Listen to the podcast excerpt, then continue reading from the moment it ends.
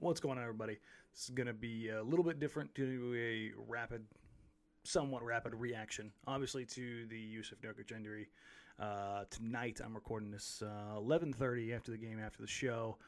Um, just mostly because I got a lot of questions, as you would expect. Um, what Portland could look to do, how things could shake out. I'm not really speculating on the injury per se, but there's a lot of different paths this could go. First of all, like it's this sucks. it sucks. Um, from my own selfish point of view, uh, Joe Shin and I had to go on air when Nurk broke his leg. Um, that's still the, the, the most ridiculous, hardest thing I think I've done doing this whole media thing.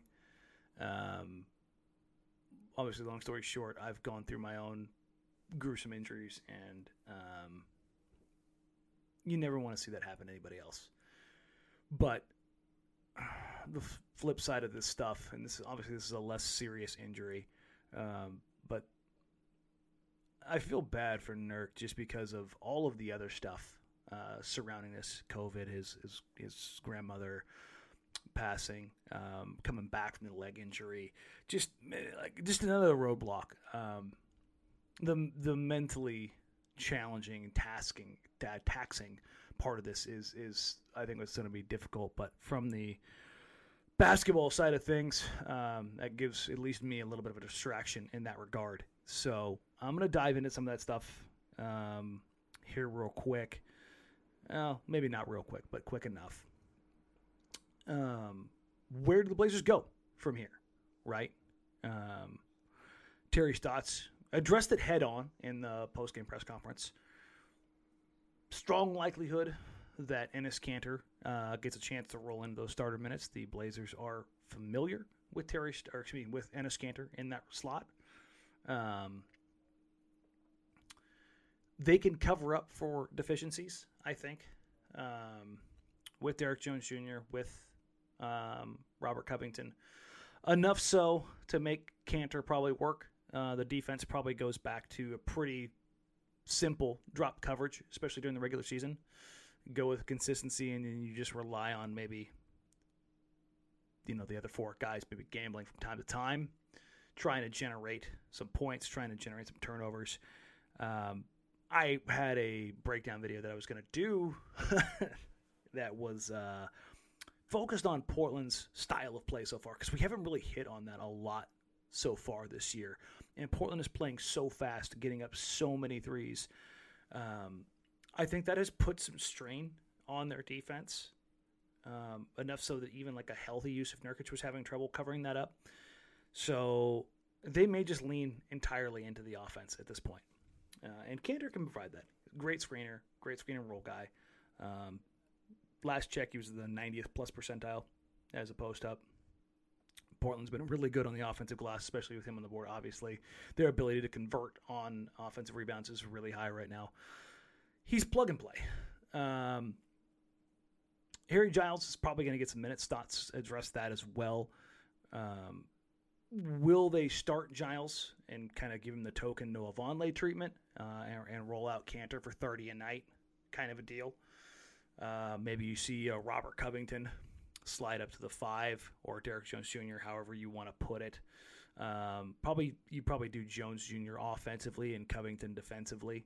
Um, just to give yourself a little bit more size. I don't think Stotts will do that uh, with any of the, the starting or true bench lineups, but there's certainly an element of, well, let's go ahead and give this a try um, as it pertains to just trying different things out while I try to figure this out.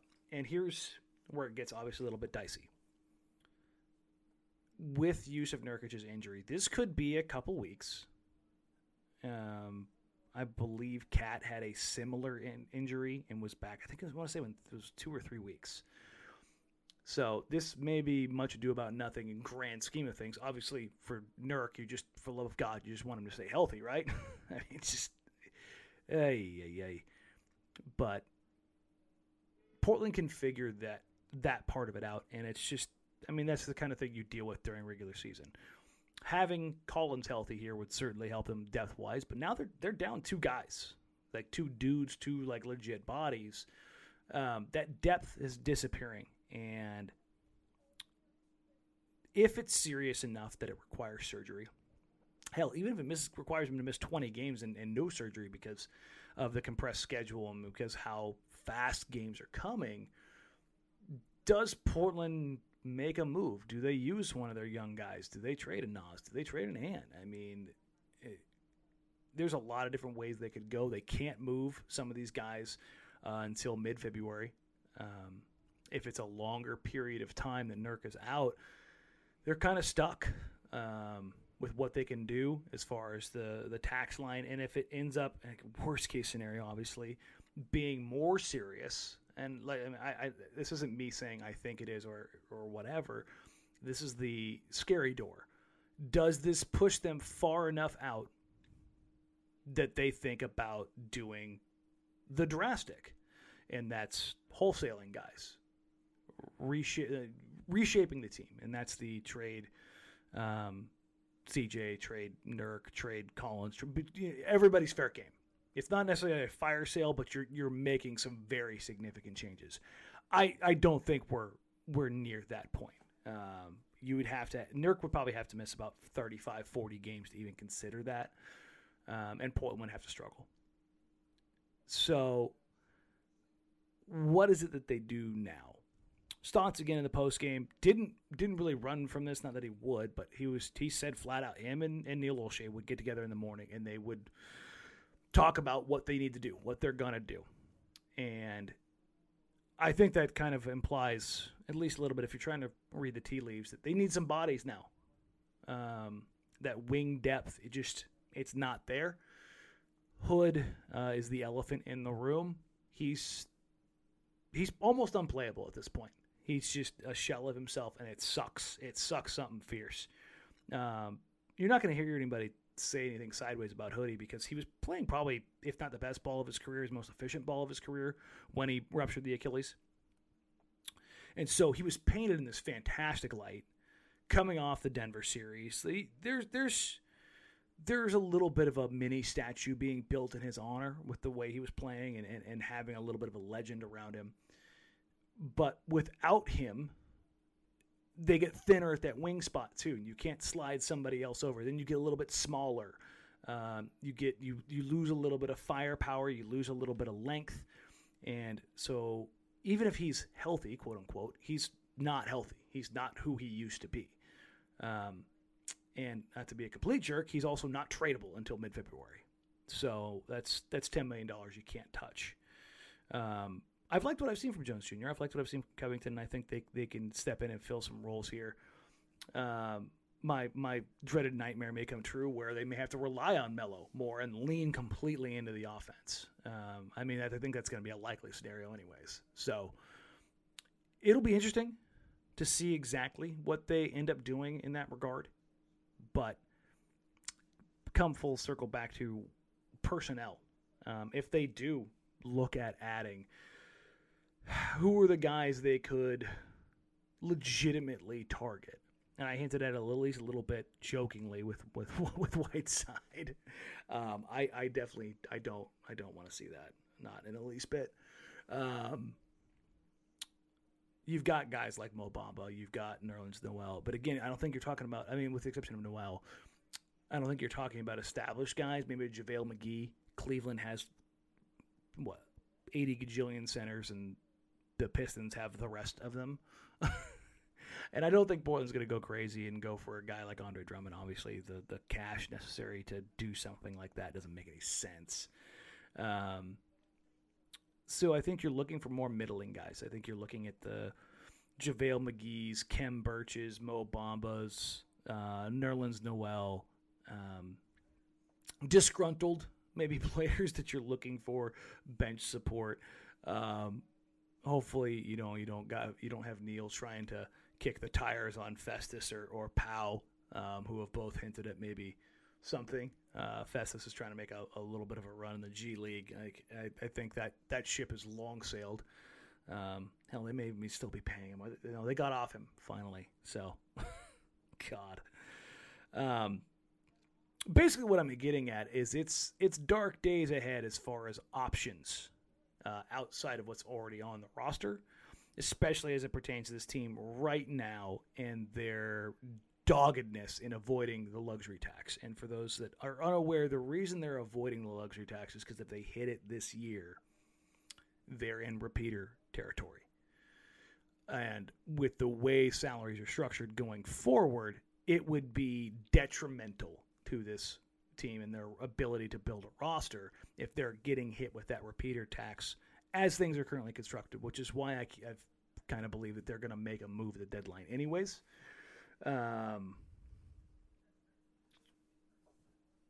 not entirely buying that Kanter Giles is going to be enough, right?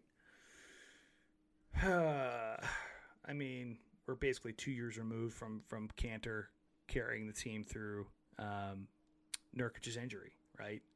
That's what March was March 18th, I want to say, um, when Nurk broke it. Uh, in in 2019. So God, it's crazy to think about. Um, Kanter has to be covered up for. So, how much are you catering to that? How much are you catering to that bench unit? And oh God, my, my guys all struggled tonight uh, off that bench unit. Um, does this force them to restructure things? Do they get really weird and you know start Melo and Giles, and then put a little bit of defense on the on the bench and move DJ to the bench or something along those. I, I don't again, these are these are the thoughts that I'm just kind of rolling through my head right now, as far as what they could do. Stotts has, has done some some weird things in the past. Um, where he's pulled a deep bench guy and moved him up as a starter, which I could see him doing with Giles. He's also gone with guys he's very familiar with. And early in seasons before, he's he's gone full crazy professor and really switched some things up and played with some lineups.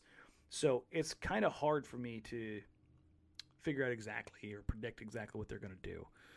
I would say that they probably need a body there. At, at bare minimum, they need a body. They do have an open two way spot. Um, if they made a move for somebody I'm going to use Collins in this regard because I think it's the easiest plug and play salary where you could get somebody of consequence at least. And the reason I say they could move Collins, even though he's injured, some team, just takes one with a spare big, could see it as a flyer. Um, they could think of him as a, I don't know, a late first round pick instead of uh, the pick that they want. Um, maybe some of that team out there's got a guy who's malcontent. Shout out Mo Bamba. Um, and they want to swap malcontent for mm, injury prone. You never know. Um, Dewayne Dedmon, I don't know. Is he, is he still out there somewhere, floating in space? Um, but it's it's difficult to find a good fit, and especially I, know a lot of people are going to be, well, they could just kind of wait until the buyout market. Well, the buyout market is still a ways away. Um, not just that, how many guys are going to want to come to an uncertain center rotation in Portland? Uh, it took some serious convincing to get Enes Kanter when he originally came to Portland. To Portland, he was basically committed to Boston. Um, it was a last second, you know, switch when there was guaranteed minutes. Hey, you're going to get 20 ish plus minutes, and you are going to play night in, night out, and you will be kind of a featured bench big uh, role. Um, I don't think that's necessarily going to be the case unless somebody shakes free that demands that, and then you're, if if it does happen and Nurk comes back, now you're in a weird spot again and Kanter's not playing or you've got a somebody else you've got to keep a promise to and I'm not too fan of those or I'm not too fond of those. Um but yeah it's again it's it's kind of reset here. Obviously it's not good. We won't know until um, full MRI x-ray doctor visit whether or not it's going to be um, an extended period of time that Nurk's going to be out uh, Jeff Stotts, no relation to Terry, but uh, on Twitter at uh, at in street clothes, uh, basically said that normal 82 game season it is 16 games, the average amount of time missed based on the injury that was reported for Jusuf Nurkic. And that can go up to 35 if that requires surgery. So if we do some rough math, that 16 probably goes up to 20 ish plus games. Um, and I'm sorry, it was 32 games originally. And so it would probably go up to about 36 uh, games, maybe a little bit more, depending on how compressed the schedule is. Um, if there's any complications, return to play, that kind of stuff, um, as it pertains to, to Nurk getting back on the floor. And we're at game 12 right now. So if he misses the next 20 games, that would put them at game 32, which it's do the math, 72 game season, essentially the halfway point. um, basically missing a third of the season. Not not good, and that's on the that's on the good side, right? On the bad side, twice that long, more than half the season, basically, um, and trying to get back in. And he, he can run, so he, he'll be able to at least stay in shape, but it's not game shape, and so you gotta kind of fight through that again. So up and down, you have something that's that sucks pretty hard. Um, and again, you, your options right now are try to find a cheap body that you move a bottom of the roster asset for. Um, you go up each level, and because Collins isn't healthy, obviously, if he was healthy right now, you could use him as a you know as an actual big. Um, but perhaps he becomes available. Um, do they just try to weather the storm and stay afloat, get ready, gear up for try and stay off, stay, stay in playoff contention and figure it out? Or do they do something more drastic? Uh, I can't remember. Um, somebody sent it to me in the Slack channel. Um, something wild if Oladipo doesn't want to be in Houston, which is kind of rumored. Um, Portland looks at a combination of, you know, Oladipo, uh, Tucker, and uh, Cousins for CJ. And again, I'm not suggesting that. I'm saying like that's like that's the wild. That's that's the swing for the fences. This is the year kind of thing. And before everybody gets all insane about oh CJ's playing great, I'm not saying do this. I'm just throwing this out there as a this would be like if this injury to Nurkic, if it was bad enough, if it caused Portland to reevaluate where they are right now and where they are going forward, and how they would possibly look to reset. That's that's that's your your mystery door. The severity of this injury and how long Nurk is out could vastly change how this team goes about business over the next six weeks. Uh, and I really hope it's good news. Um, like I said, like I said, we're recording here late after the game. Uh, it's almost midnight now, so I think I'm going to go ahead and wrap it up here. Uh, I'll, I'll, have a, another podcast up. Uh, I'll record again probably Sunday night uh, after we have a little bit more information. But I just wanted to get this one out here just because, like I said, um, had a lot of questions. Wanted to get some thoughts down. And I wasn't going to sleep anytime soon. Um, these kind of nights always suck, especially when you're talking about Nurk, who's been through so much already. So, um, if you got questions, if you got comments, please uh, send them to me DM uh, on Twitter um, at Danny Marang, um, or just at me. It's fine. Um, and then we'll kind of roll back and, and kind of review some of these thoughts again on uh, Sunday. Uh, I'll see if I can grab somebody short notice um, to see if we can get a better idea of how things may look going forward. And then uh, we'll touch back again. Uh, thanks for listening, folks. As always, um, do all the the podcast stuff, like, rate, review, all that kind of thing. Sorry, I'm not bringing the energy tonight. It's just uh, it's a, it's a real kick in the pants, and just felt like I needed to get a few things out here, and uh, I don't know, figure it out from there. Until next time, which will be uh, just a few days. Uh, I'll catch you guys then. Thanks for listening. Uh, talk to you soon. Bye.